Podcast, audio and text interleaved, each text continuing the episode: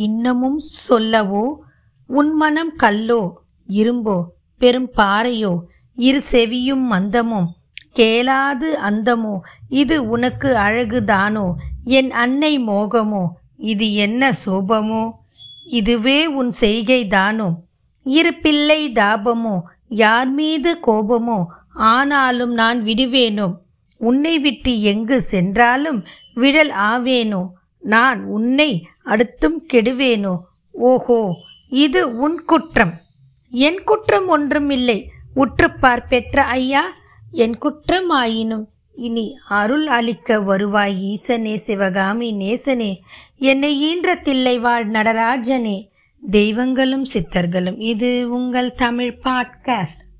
வணக்கம். இன்னைக்கு நம்ம சிதம்பரம் மான்மியத்தில் பகுதி பத்தை பற்றி பார்க்க போகிறோம் பாகம் பத்தில் என்ன வரப்போகுது அப்படின்னா சோழ மன்னன் சிறப்பான ஒரு ஆலயத்தை சிதம்பரத்தில் எவ்வாறு கட்டினார் என்பதை பற்றி இந்த பகுதியில் விரிவாக பார்ப்போம்.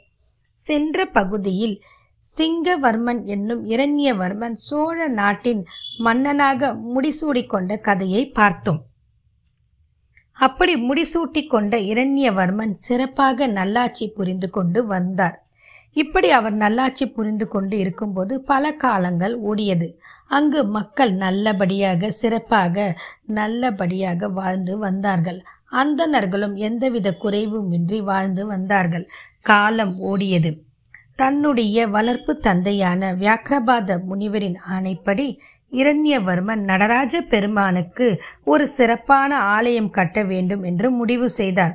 அங்கு நடனம் புரிந்த சிவபெருமானுக்கு திருவம்பல ஆலயத்தையும் திரு முலட்டேஸ்வரருக்கு ஒரு திருக்கோவிலையும் தில்லைவாழ் அந்தணர்களுக்கு சிறப்பான குடில்களும் கட்டுவித்து அவர்களை அந்த வீடுகளில் குறியேற்றினார். பதஞ்சலி முனிவரை கொண்டு சிவ கணப்படி நியமங்களை எழுத செய்து அதை யானை மீது ஏற்றி தில்லை கோவிலை வலம் வர செய்து பின் கனக சபைக்கு எடுத்து சென்று பூஜா விதிகளை அமைத்தார். நித்திய பூஜை ஆண்டு பூஜை ஆணி உற்சவம் பவித்ர உற்சவம் சாத்துப்படி உற்சவம் ஆடி நீர் விளையாட்டு உற்சவம் மார்கழி மற்றும் தைப்பூச திருப்பாவாடை போன்ற சிறப்பான பூஜை முறைகளையும் சிறப்பான உற்சவங்கள் போன்றவற்றை விதிப்படி செய்ய இறப்பாடுகளை செய்தார். இப்படி அவர் சிறப்பான ஏற்பாடுகளை செய்ய காரணம் வியாக்கிரபாத முனிவரின் ஆணைதான்.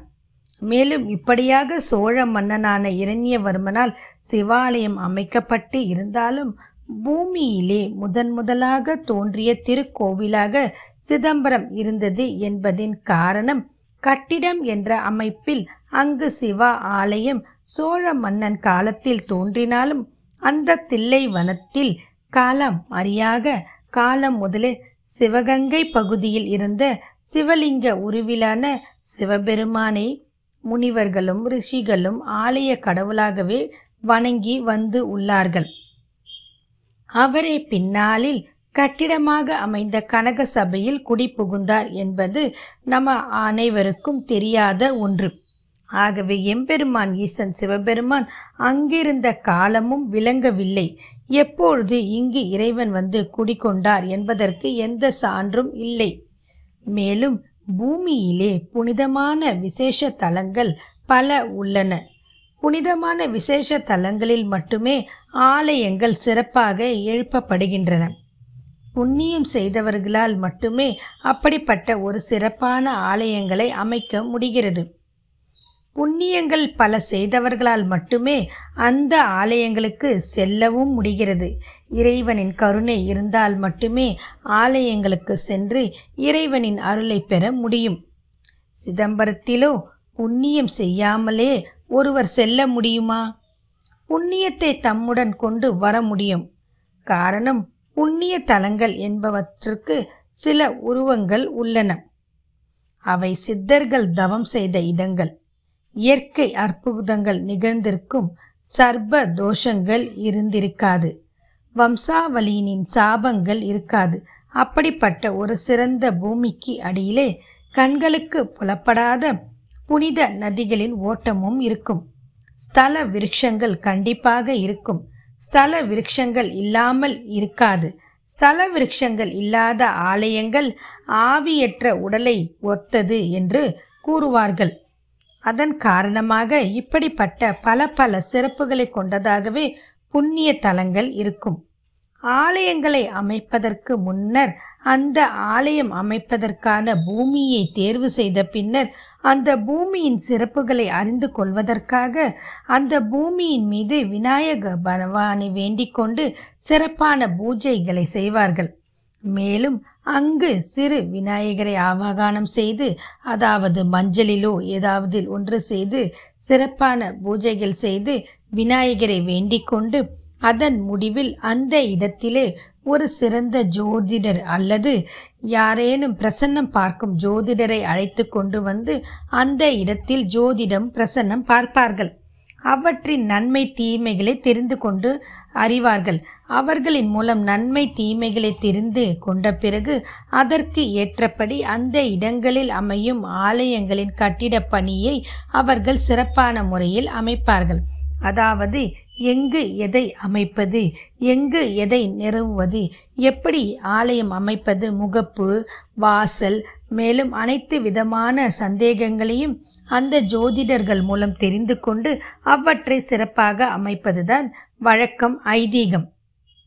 அந்த காலத்தில் கடவுளே நேரில் வந்து முனிவர்களிடம் அந்த இடத்தின் மகிமையை எடுத்து கூறியதாகவும் புராண தகவல்கள் பல உள்ளது. ஆலயங்களை அமைப்பவர்களின் கனவிலும் இப்படி இறைவன் வந்து அப்படி எடுத்து கூறுவதாகவும் சொல்கிறார்கள். அவற்றை காலப்போக்கில் வாய்மொழி மூலம் வம்சாவளியாக பரவி வந்தன. காலம் மாறுவதினால் அது பிரசனத்தில் முடிவடைந்து உள்ளது. ஆனால் பின்காலத்தில் பல்வேறு இடங்களிலும் ஆலயங்கள் அமைப்பது ஒரு வாடிக்கையான விஷயமாகி போய்விட்டது. எங்கு வேணாலும் ஆலயங்களை எழுப்பலாம். சிறு சிறு கோவில்களையும் எழுப்புகிறார்கள். ஆகவே ஆலயங்கள் அனைத்துமே புண்ணிய தலங்களில் அமைந்ததா என்று கேட்டால் நிச்சயமாக இந்த காலகட்டத்தில் ஆலயங்கள் அனைத்தும் புண்ணிய தலங்களில் அமைக்கவில்லை. காலப்போக்கில் அவை மாறி எந்த இடத்தில் வேணாலும் ஆலயங்களை எழுப்பலாம் என்றும் சிறு சிறு ஆலயங்கள் பல முளைத்து விட்டன. ஆனால் இப்படி இந்த புண்ணிய பூமியான தில்லையை கூற முடியாது. சிதம்பரத்தில் சிவபெருமான் நடராஜன் அல்லது தில்லை கூத்தன் அதாவது தில்லையில் கூத்தாடியவர் என்று அழைக்கப்படும் எம்பெருமான் ஈசன் தன்னுடைய வலிமையாலும் தன் சிறப்பாலும் அங்கு நடனமாடியவர் என்ற பொருளாலும் அவர் அங்கு வந்து ஆனந்தமாக அமர்ந்து கொண்டார் என்றே கூற வேண்டும். இந்த ஆலயத்தில் விசேஷம் என்னவென்றால் சிவபெருமான் மூன்று வடிவங்களில் இங்கு இருக்கிறார். அதாவது நடனமாடும் நடராஜராகவும் உருவமற்ற சிவலிங்கமாகவும் பளிங்கு கண்ணாடியிலான சந்திர மௌலீஸ்வரராகவும் ஆகாய லிங்கம் என்னும் இயந்திர வடிவிலாக அவர் இந்த ஆலயத்தில் உள்ளார். இந்த ஆலயத்தில் உமாதேவியார் அவருக்கு துணையாக சிவகாமி அம்மாள் என்ற பெயரில் சிறப்பாக வீட்டிருந்து பக்தர்களுக்கு அருள் புரிந்து அவர்களை காத்து வருகிறார்கள். அம்மையப்பனாக இருந்து நம்மை காக்கும் சிறப்பான தலம் தில்லை வனம் என்னும் சிதம்பரம். சிதம்பரத்தில் அவரை ஏன் நடராஜராக காட்டுகிறார்கள் என்றார். அவர் அங்குதான் முதலில் நடனமாடி காளி தேவியின் கோபத்தை அடக்கினார். அதற்கும் ஒரு சிறப்பான கதைகளை புராணங்களில் சொல்கிறார்கள். மேலும் இந்த பதிவில் நாம் சோழ மன்னனாகிய இரண்யவர்மன் எதற்காக கோவில் எழுப்பினார் என்பதை பற்றி பார்த்தோம். திருச்சிற்றம்பலம்.